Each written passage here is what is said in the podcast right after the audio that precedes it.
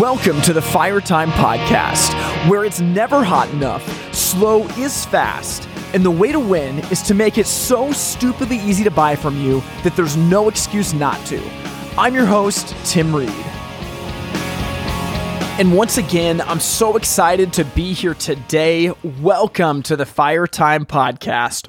Well, hey, in today's episode of the podcast, we are going to listen together to an article from the Fire Time magazine. And then I'm going to hit record and give you my immediate rapid reaction to it. Now, for those of you who have been listening along in real time, you know that in between seasons of the podcast, we shift to these rapid reaction episodes as we prepare for the next season. And this is an article that I'm really, really excited to dive into. So it's written by my friend Jerry Eisenhower, and it came out in the April 2023 edition of the Fire Time magazine. And it's called overcoming the pain of sustaining change.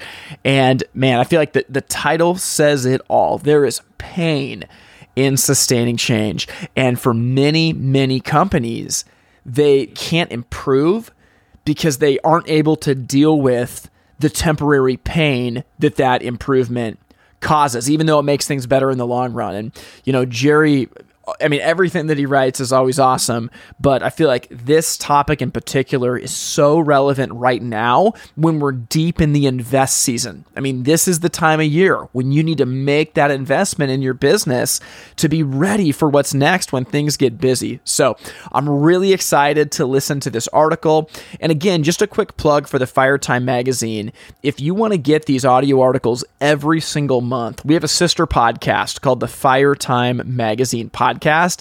And I would say right now, whatever you're doing, pause this, go subscribe to the Fire Time Magazine podcast, and then every month when a new issue comes out, you'll get all the articles dropped straight to your device. So, with that said, let's jump into this article, listen to it together, and then I will give you my rapid reaction.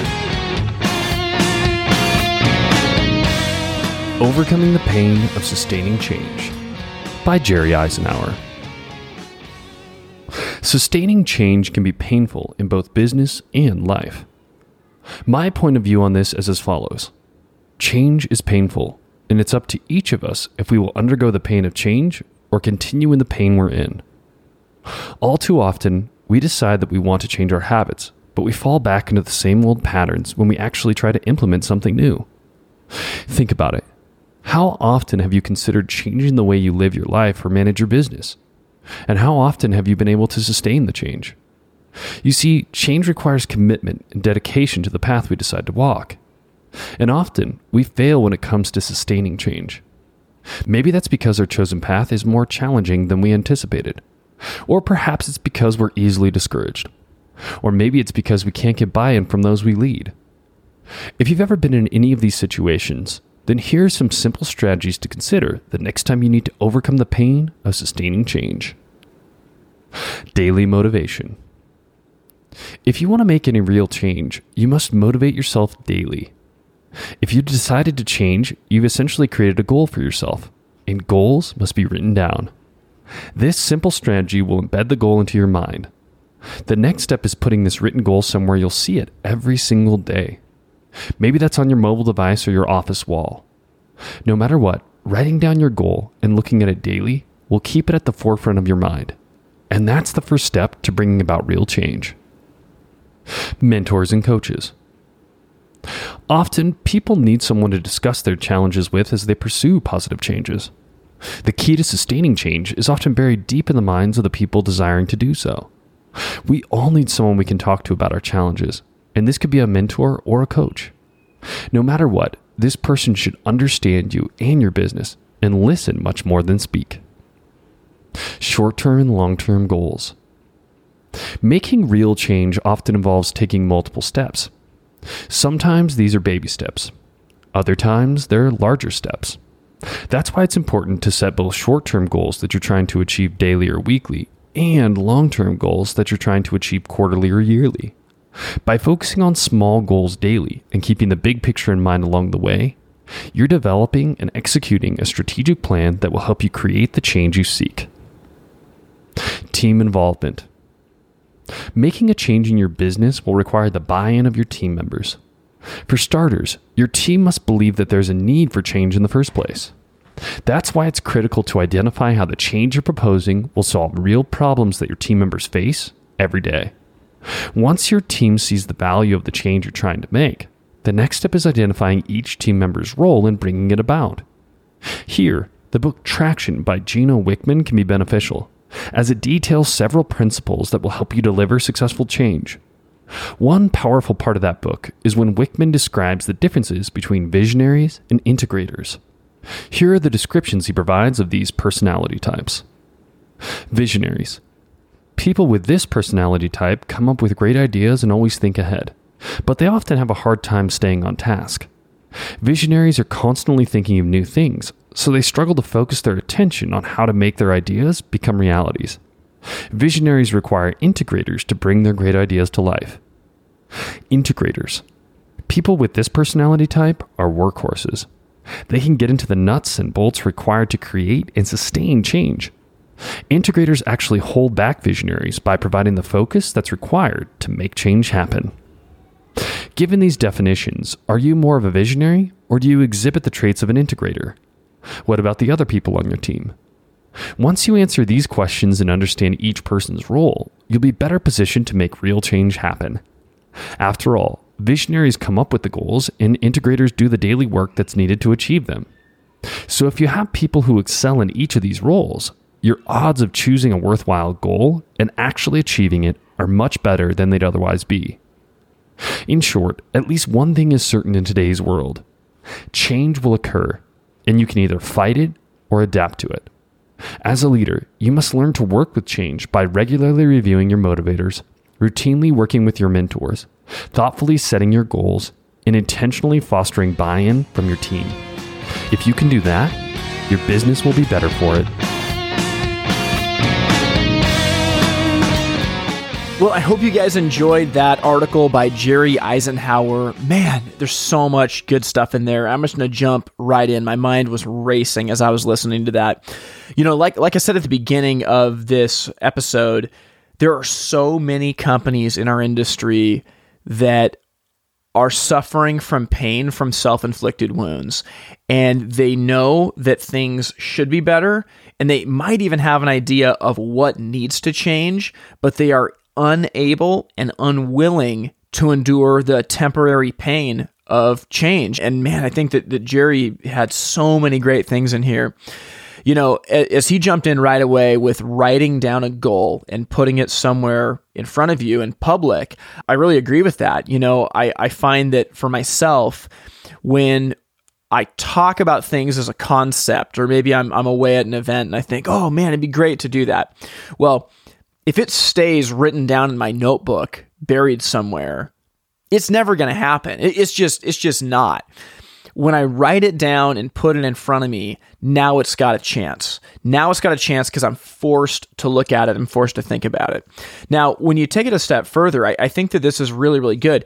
Jerry talked about when you're trying to improve and, and sustain change, you need to get your team involved. One of the big pitfalls that I often see is a business owner or a manager that is really zealous to do things differently, but they don't take their team along with them, right? They they come out, they dictate what they want, and then they just wonder why the team doesn't buy in. I feel like when it comes to change, it's really really important that the team is a part of it.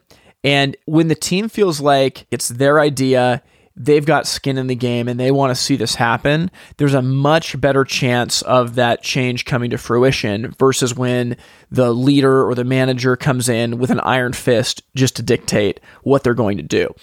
And, and oftentimes this means that, that change has to happen a lot slower than you want because it, it's like that old saying that says if you want to go alone, go fast. If you want to go together, go slow. And I, and I just think that that's so true for our industry that, you know, there, there's many companies that operate at the speed of their owner, which, you know, maybe that's fast, but it means that the owner has to do everything and isn't able to delegate because they've left everybody behind. So if we want to improve and we want to actually be able to sustain change, we do need to get our team involved. And, you know, what, what this looks like for me and a lot of the companies that I work with is every three months, the leaders in the company get together to talk about how the last quarter went and look ahead at what are the things that need to get done in the next three months. And then those tasks get assigned to different leaders in the company, and there's a plan to go forward and make that happen. But the point is, it's the team coming together to say, hey, how have the last three months been? Okay, got it. Well, what do we know now that we didn't know three months ago? And based on that, what needs to be done in these next three months? And then who in this room needs to take responsibility for each part of that. That's the best way that I have found to try to keep the team on track and make change something that we do versus just something that I do and then I, I complain that, that no one else wants to do it as well. You know, Jerry talked about Traction by Gino Wickman. And uh, I read that book, I'm trying to think, maybe maybe three years ago or so. Anyway, it was a really good book. And, and I think that his concept in the book of the visionary versus the integrator, it, it's a good one. If that's helpful for you to understand and think about, then man, that that's great. You know, the idea is that oftentimes in companies, there is someone that thinks bigger picture. That'd be the visionary. They're always thinking about what's next. They're always on to the new idea, but it's hard for them to finish things well. It's hard for them to get down into the nitty gritty and actually stick with things long enough to complete them. And that oftentimes visionaries need to be paired with someone who is an integrator. And in Wickman's terminology, an integrator is someone who's not nearly as much of a big picture thinker. They're more of a day to day operator. And they can take this objective or this vision that the visionary has laid out. And then this integrator can say, okay, I'm going to assemble the troops. We're going to go knock this thing out. And there can be a synergy between those two. You know, I, I actually work with a number of companies that use the EOS system that, that Gino Wickman champions. Some use it really well, some don't use it as well. And uh, what I would say is if that if that model sounds appealing to you, I would say if you're a visionary, be really careful that you don't use that bifurcated model of visionary and integrator as an excuse to be lazy. And if you're more on the integrator side, where you're, say, the number two in command that goes out and takes the ground that the visionary has set up for you, I would say don't let that be an excuse not to be a forward thinker. You know, I think the terminology is helpful, but that's just something to uh, to think about as, as as you go through trying to sustain change for yourself. So. I think there was a ton of really, really good things here. You know, at the end of the day, we have to decide if we want to experience the pain of discipline or the pain of regret. I mean, like one way or another, there's going to be pain. I think I actually heard that from Tim Rethlake a while ago. But we can choose the pain of discipline or the pain of regret. It's really up to us. And I think when it comes to our businesses, what is often sacrificed for what's going to be best long term is the immediate comfort of the here and now.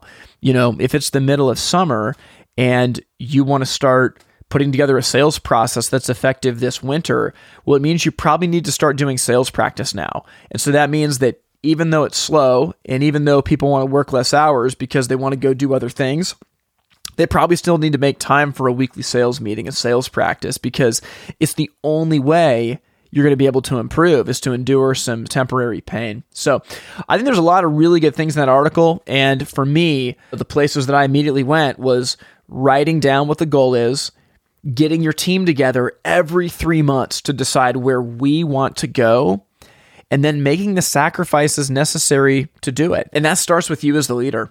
You know, with all of this, I think that when we want to improve, we have to focus. And as we come together as a team, you know, in, in my case, every three months, that allows us to focus. And when we come out of those meetings with what we want to do, these are now the most important things. And as other things come in, those things take a back seat and we actually usually let them burn because we've decided what the most important things are. And if we want to have change actually take shape and, and help us improve, the only way we can do that is to have laser like focus on the things that matter and let the other stuff burn. At the end of the day, you know, you can't make everybody happy. There's not time for everything. All symphonies are left unfinished. So it's our utmost priority to do the most important thing next so that we can actually make the change that we seek to achieve. Well, hey, I was super excited to listen to that and talk about it with you guys. I hope you got a ton of value out of it. Again, if you want to hear these articles as they come out every single month, you can subscribe to the Fire Time Magazine podcast. Just punch that into any podcast catcher, the Fire Time Magazine podcast, and you'll be notified every month when a new episode comes out. Well, hey, that's all that I have for today. I hope you guys have an amazing week, and I'll talk to you again very soon. Thank you for listening to the Fire Time Podcast. To learn more, visit the website itsfiretime.com. Music from this episode was written and recorded by In Bloom out of Portland, Oregon. We thank you for listening to the Fire Time Podcast, where it's never hot enough, slow is fast, and the way to win is to make it so stupidly easy to buy from you that there's no excuse not to. We'll see you next time all in to burn it down.